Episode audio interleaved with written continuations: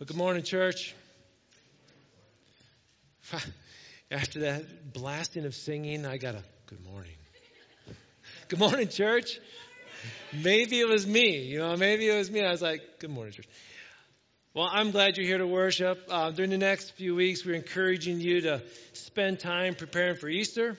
We said, just as you would prepare for Christmas Day, you would prepare for Easter, Resurrection Day. So we're looking at the, the uh, Lenten season and what is that all about? And so to help you out and help us out, because it's sort of new for a lot of us, this is a very focused time.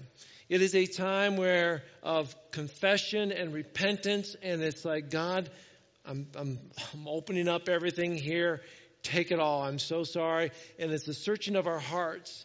It is a time where we meditate on what Christ did on the cross for us, what God did in sacrificing His Son. It is a time we look deeper into His Word.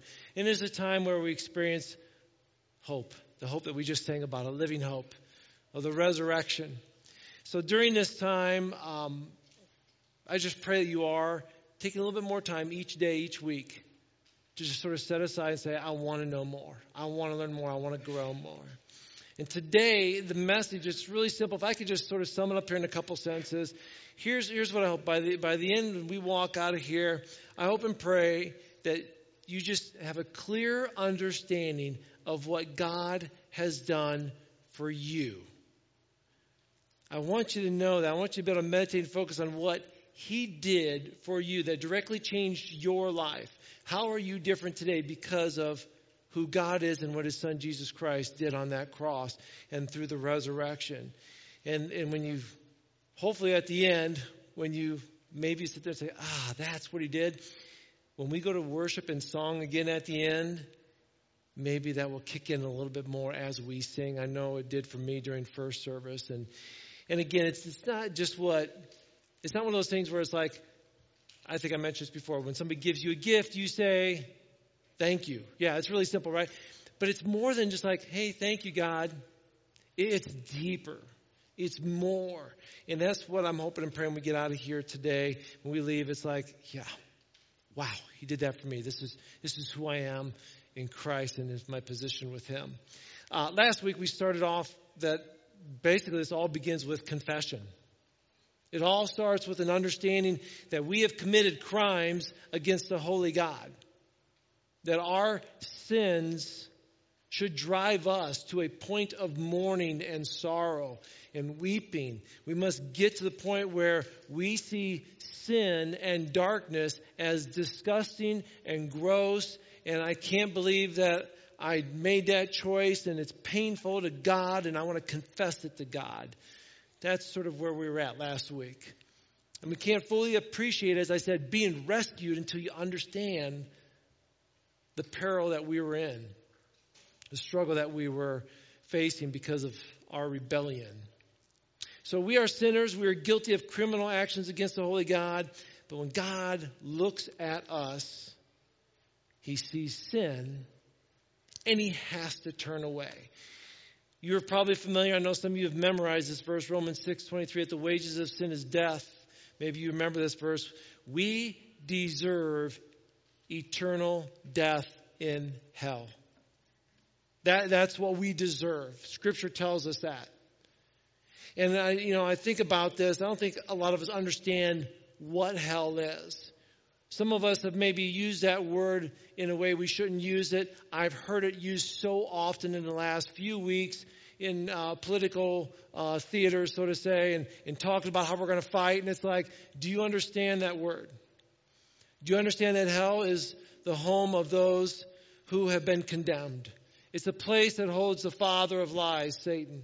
It is filled with those who have been defeated by the King of Kings. It is not to be taken lightly. We look in Scripture, there's a couple passages. 2 Peter chapter 2, verse 4 says, For God did not even spare the angels who sinned. He threw them into hell, the gloomy pits of darkness where they are being held until the day of judgment. Luke 12, 5, Jesus said, But I tell you whom to fear. Fear God, who has the power to kill you and throw you into hell. Yes, he's the one to fear. When I look at this scripture, I think about this. Hell is a real place and it should not be spoken of lightly. But then I think about what about heaven? Oh, we could talk about heaven all day long, couldn't we? Sermons upon sermons, books upon books that talk about hell, about that glory, or about heaven, that glorious place. When you think about this, I have no idea what heaven looks like, but I've seen it described through Scripture. It's amazing. And, I, and again, I don't know what it's like, but I know who resides there. God resides in heaven. God is love. And if God is love and God is powerful, then heaven is permeated and saturated with His glory and with His love and with His presence. Heaven is mightier than hell. Hell can't separate us from God. Hell can't beat God. Did you know that? One of my favorite scriptures out of Romans chapter 8 says this I'm convinced that nothing can ever separate us from God's love.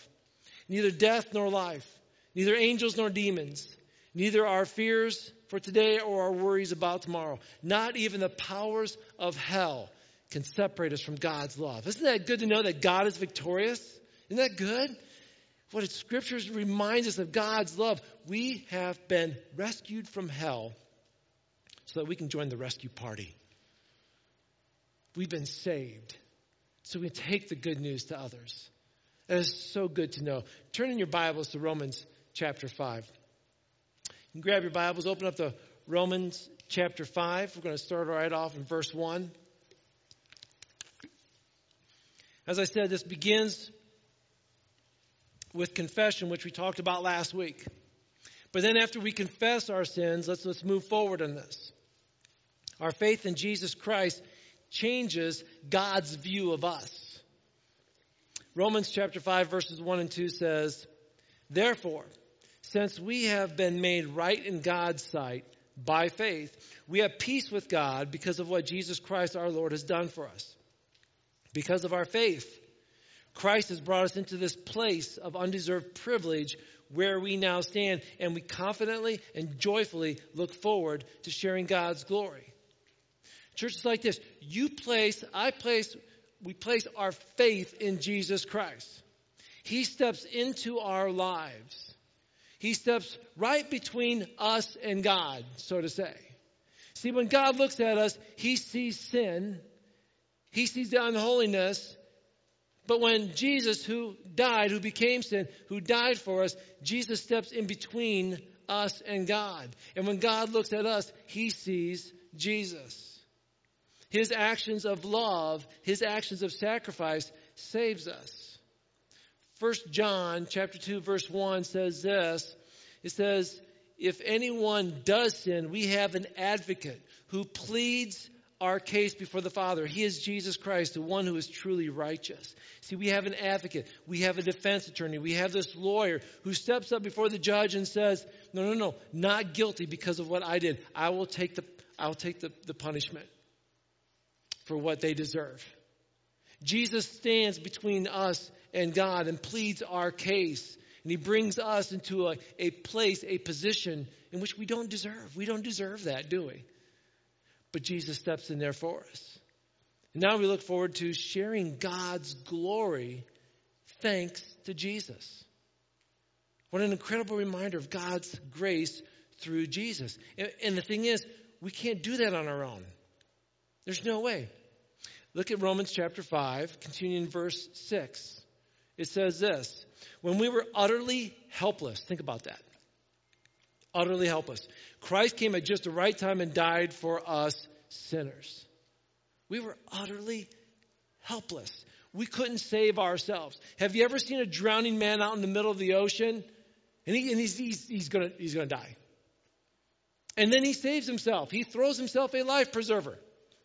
Hey, I just saved my. No, you you had no life preserver. You couldn't save yourself. Or somebody passes out, they're they're they're they're not breathing, and all of a sudden they start doing CPR on themselves. Did you ever see that? No.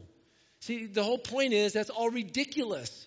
It can't be done. We can't save ourselves. I can't throw myself a life preserver. I can't do CPR on myself. I can't save myself. Spiritually speaking, we can't save ourselves when we were utterly helpless, the word says. Look what Romans 5 8 9 goes on to say.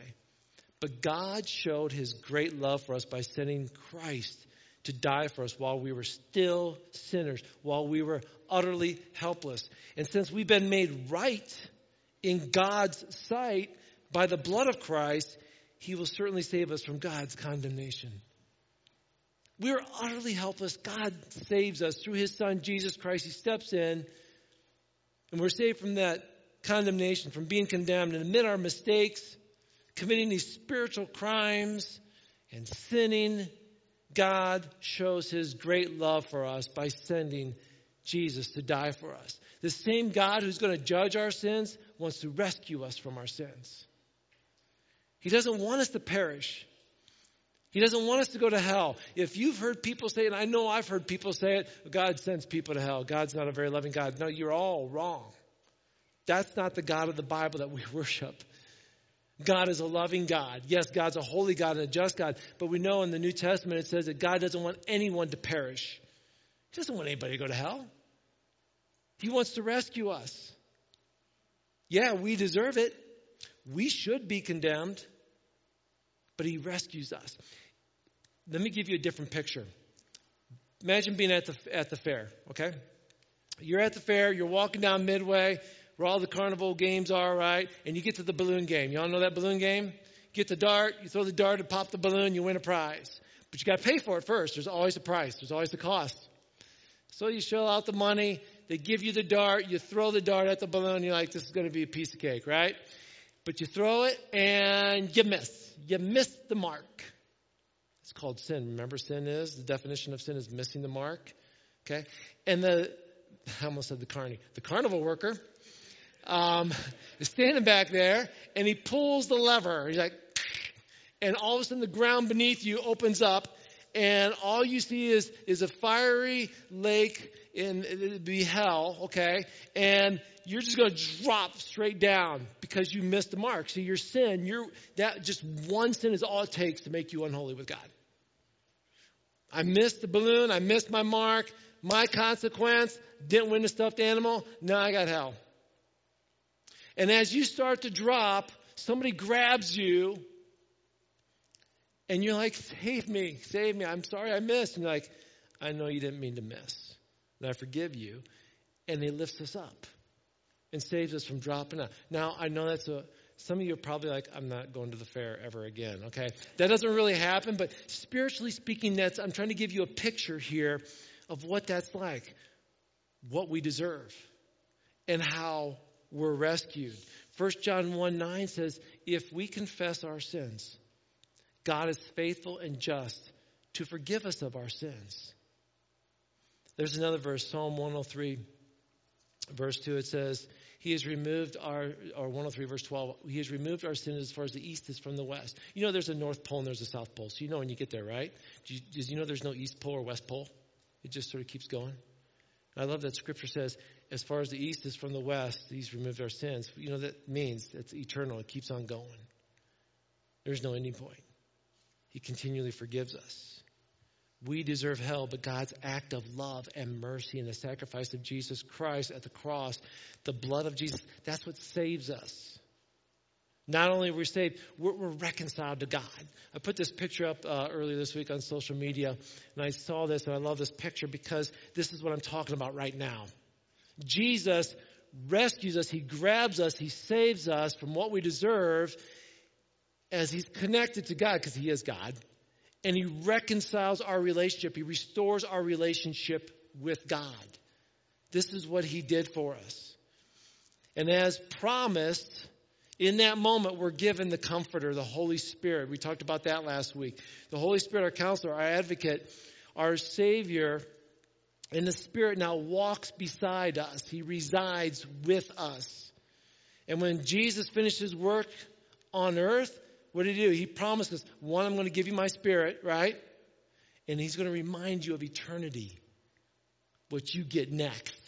One, I saved you. Two, I restored your relationship with God, our Heavenly Father. And three, I'm giving you an eternal home in heaven.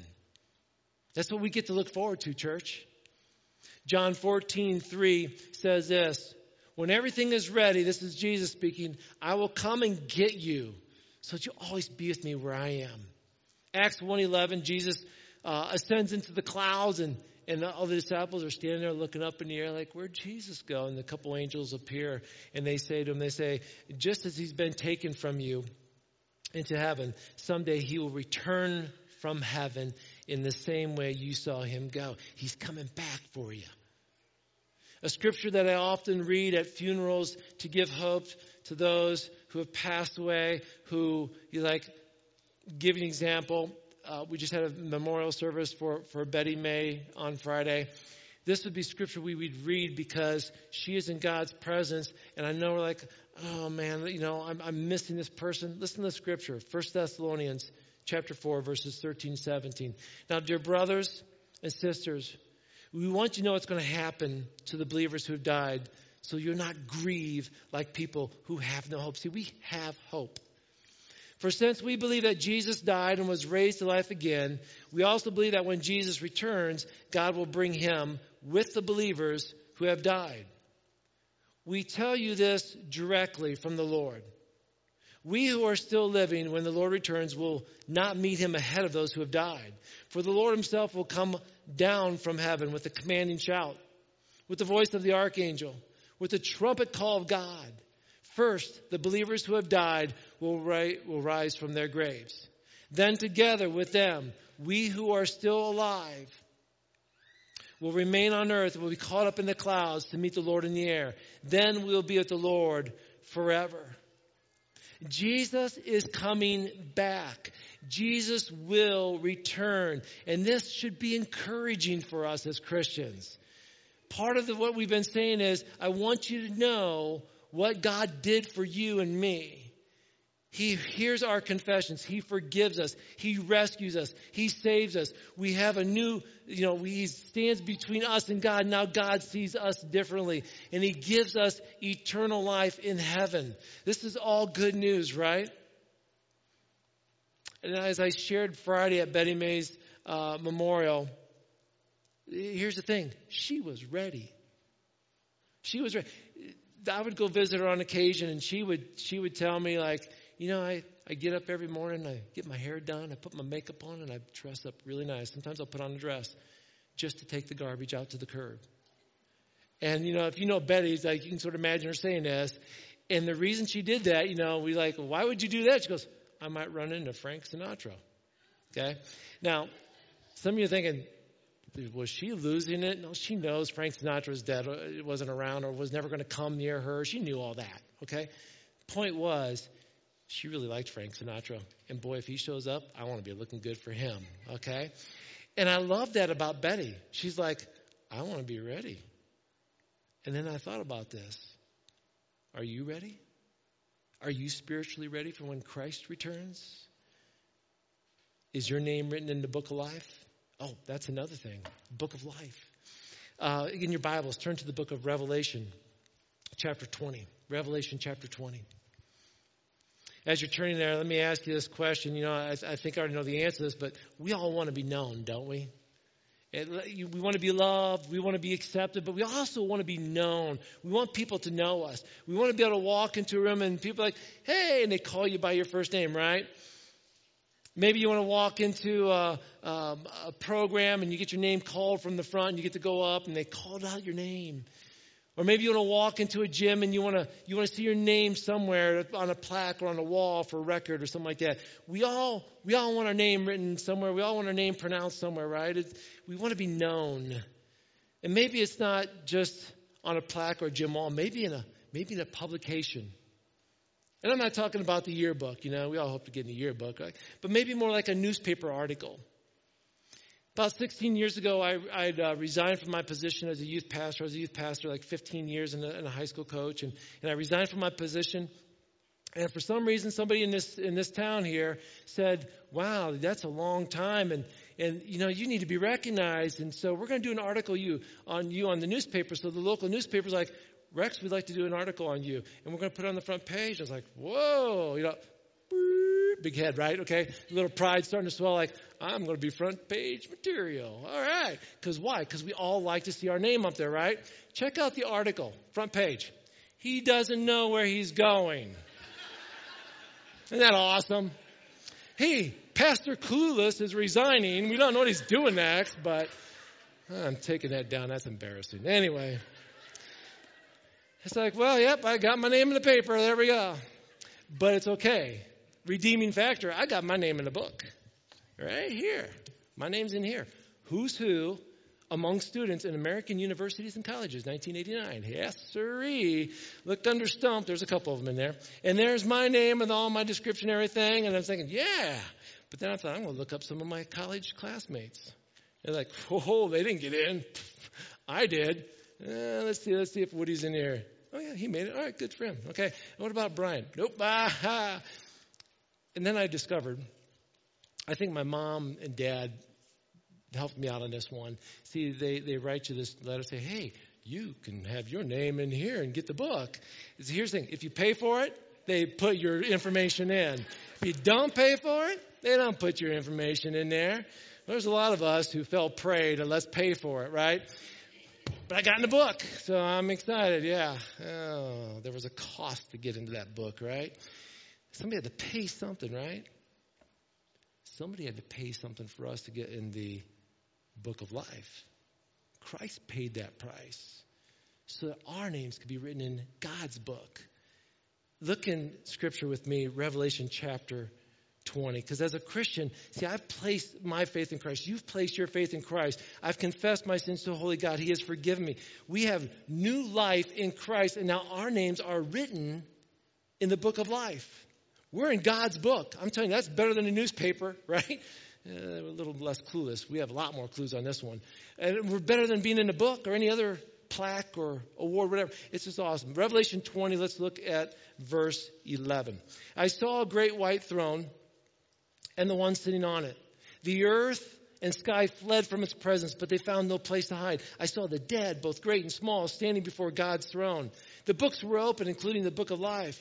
And the dead were judged according to what they'd done and as recorded in the books. The sea gave up its dead. Death and the grave gave up their dead. Listen to this. And all were judged according to their deeds. All of them. See, there was this thought in ancient in ancient history, burial mattered. You got to bury people, otherwise afterlife could not happen. So if you died out at sea, ooh, you're probably just floating around somewhere. You'll never make it into the afterlife. That was their, thinking. So what's interesting is that when he wrote this, he said, even those who are at sea, all will stand before God. Let's clarify this. Not just those that were buried. Anybody who's ever died, we will stand before God. There's a judgment according to whether we have or have not placed our faith in Christ. There is that judgment. Jesus said in John 5 24, I tell you the truth, those who listen to my message and believe in God who sent me have eternal life. They will never be condemned for their sins, but they have already passed from death to life. So there's a there's the first judgment of, of believing in Jesus Christ or not. God made Jesus, who knew no sin, to be sin. And that's why Paul says there's no condemnation, there's no judgment for those who are in Christ. It's our faith in Jesus, not our works, that gets us into heaven. But before we begin with eternal living in God's presence, there's another judgment, which we just read about in Revelation. All humanity, dead and living, will stand before God's throne. There's also a judgment of what we've done, our deeds, good or bad. That will be revealed as well. But look at verse 15. Verse 15 says, And anyone whose name was not found recorded in the book of life was thrown into the lake of fire. Now that refers to that first judgment I was talking about of placing our faith in Jesus. If you've placed your faith in Jesus Christ, your name is in the book of life. You don't have to worry about hell. If you've never placed your faith in Jesus Christ, then you should be worried. The Apostle Paul references the book of life and different believers. He, in Philippians chapter 4, verse 3, he talks about a couple of his co workers. Their names are written in the book of life. Revelation chapter 21, it says the new heaven and new earth are going to be described here, New Jerusalem. He says, I saw a new heaven, new earth, for the old heaven and the old earth had disappeared, and the sea was also gone.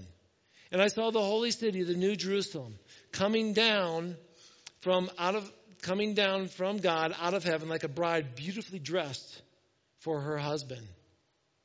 I saw no temple in the city, for the Lord God Almighty and the Lamb are its temple. And the city has no need for sun or moon, for the glory of God illuminates the city, and the Lamb is its light. Verse 24. The nations will walk in its light, and the kings of the world will enter the city all in their glory. Verse 25 goes on to say, Its gates will never be closed at the end of the day because there's no night there. And all the nations will bring their glory and honor into the city. Nothing evil will be allowed to enter, nor anyone who practices shameful idolatry and dishonesty. Listen to this. But only those whose names are written in the Lamb's book of life. Church, we have an eternal destination heaven and hell. You don't decide when you die, you get to decide now. It isn't like in the cartoons or the, or the Hollywood productions where it's like, oh, I die, and then you're floating around like, oh, now I get to decide what I'm going to do. Too late. We get to make our choice before that. When you place your faith in Jesus Christ, your name goes in the book of life. Your destination has been sealed, and that's good news. Are you seeing why we come to worship? Do you understand why we come in here on Sundays and sing? We have our sins forgiven by a holy God. We have a Savior who stepped in to rescue us and restore a relationship with God. We have an eternal destiny in heaven, and our names are in the book of life. Oh, I think that's more than just a, oh, thank you, God. No, that's a, wow, I need to sing to Him.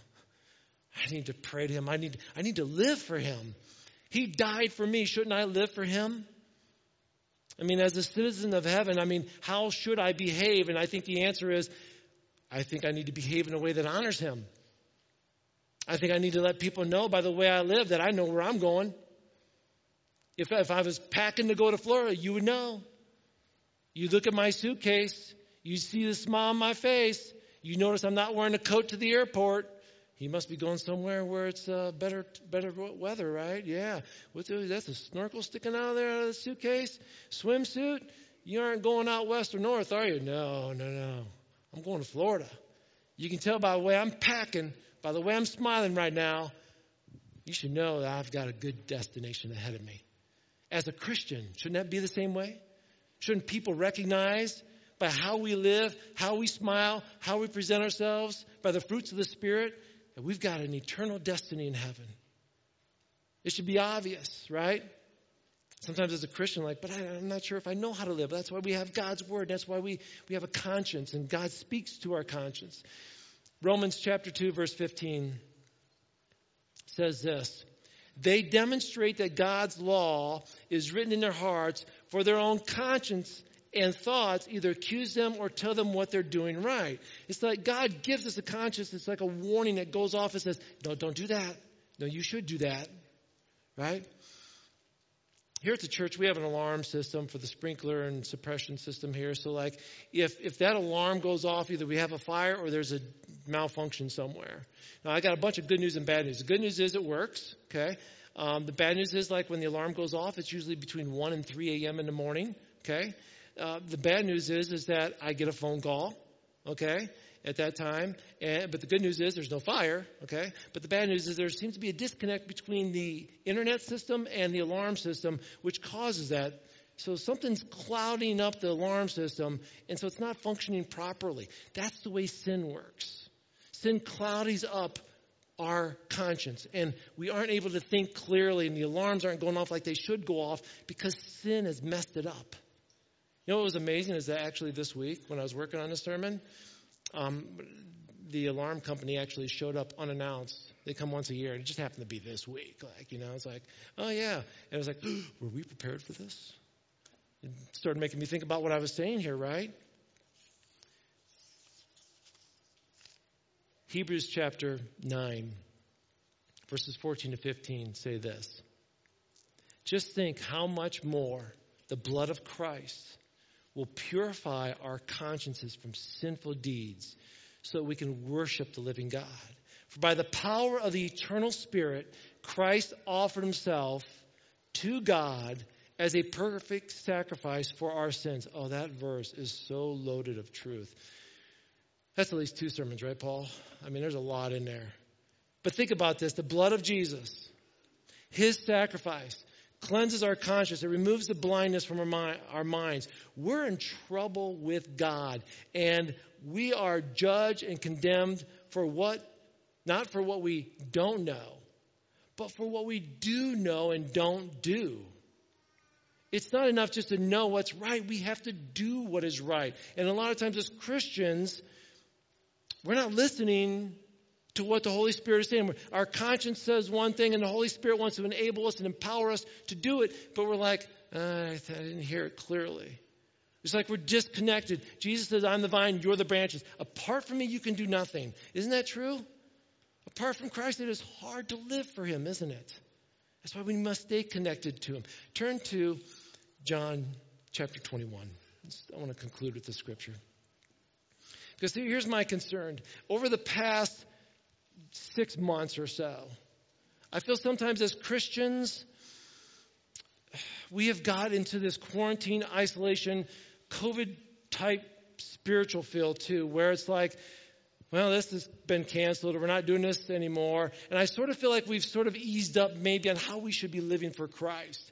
I feel like we are more concerned about what's on our face instead of what's in our hearts. I feel like we're more concerned about, ooh, how close are, are you and I instead of how close am I to God? All this social distancing and mask, I get it, I understand it, but I feel like we're so much more concerned about all these things than we are about our relationship with God and are we sharing the truth with other people? I feel like God's given us a call, a wake up call. Let's go. Let's, let's, let's, let's charge forward with our faith. And we're sort of like, yeah, I don't know. That's sort of hard right now. I get it. As I'm here with the church and also with the ministry of the Fellowship of Christian Athletes, I can't tell you how many huddles have sort of relaxed in how they do stuff. Well, we, we can only do so much. You, but you can still do something. And we've used COVID as an excuse to stop living in a way that honors Christ. For some of us, it's charged up. For others of us, we're sort of like, well, I don't know if I can still, you know, shine for Jesus. Yeah, you can shine. In John chapter 21, it's, it's been a few days since the disciples had seen the resurrected Jesus. And they're sort of like, well, we're supposed to start the church and we're supposed to go, you know, do what Christ has called us to do. We've been ministering, He's taught us, but He's gone, and um, this is a little scary. And well, He's out of here, so maybe we should just cancel what we're going to do. And hey, let's go fishing. So they get in their fishing boat and they head out. And sometimes living for Jesus is hard. It's just easier just to go do our own thing, isn't it? What feels comfortable? What feels good? Well, they're back in the boat. Oh, this feels comfortable. This feels good. But guess what? They weren't catching anything. They fished all night. They caught nothing. So they have to be a little frustrated that one, Jesus hasn't been around for a couple of days, so we don't know what we're supposed to do with our life. Two, we went back to something we thought was easy and we're still not catching anything. Oh, and then some joker on the shore starts yelling at us. About 100 yards out from the shore, check out what happens. John, uh, let's see, chapter 21, verse 3. So they went out. That's that right? John chapter 20, yeah, 21. They went out in the boat, but they caught nothing all night. Verse 4. At dawn, Jesus was standing on the beach, but the disciples couldn't see who he was. He called out, Hey fellows, have you caught any fish? No, they replied. Then he said, throw out your net on the right hand side of the boat and you'll get some. Oh, okay. Dude up on the shore telling me how to fish. I'm a professional fisherman, even though I've not caught anything all night. Oh, and by the way, he calls us kids. I know scripture here says, hey, fellows. The hey I threw in there. Fellows, you haven't caught anything, right? Other translations, it says brothers. Greek actual word for this is children, immature children. So some translations actually say, hey, children. Can you imagine? These are grown men out fishing, and Jesus on the shore and he goes, hey, kids, did you catch anything yet? Oh, that punk's calling us a kid. No, we haven't caught anything. Rub it in, right? They, uh, they decide to throw their nets on the other side. All of a sudden, their nets are full of fish. And all of a sudden, one of the disciples like, oh, deja vu, I remember this. Remember when Jesus told us to, we didn't catch anything on night, and he told us to throw our nets on the other side, and we caught it? It's Jesus. Peter jumps out of the boat, swims 100 yards into shore while everybody else is trying to pull the fish in and then row in, right? And when I look at this lesson, I don't think this is this that story is about a lesson on fishing. I think it's a wake-up call. I think these disciples have forgotten who they were. I think they've forgotten what they were supposed to do. I think they forgot what Christ did for them. They weren't acting like leaders.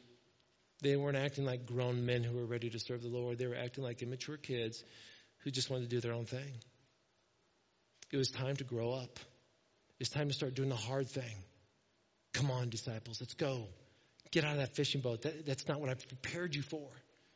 Let's go do the hard thing. I know this is going to be tough. Some of you are going to, you're going to die because you're going to talk about me. They'll put you to death. You'll be a martyr. That's not going to be easy. But it's the right thing to do. God's rescued you from hell. You know, we talk about it. We read about how God rescued them, how Jesus saved them, right? They saw it. They saw the cross. They saw Jesus on the cross. They saw his body. They saw his resurrected body. We talk about it. We read about it. They saw it. God is so good, isn't he? We have the Holy Spirit with us right now. Our names are written in the book of life. We have eternal destination in heaven. We have been saved. We have been rescued. We have a new relationship with the God of this universe. Church, we have so much going for us, don't we? So maybe it's time we start doing the hard things again. And I don't know what that's going to be for you. I'll let the Spirit tell you. I'll let your conscience speak to that. Maybe, you know, one of the things about Lent is fasting, giving up something.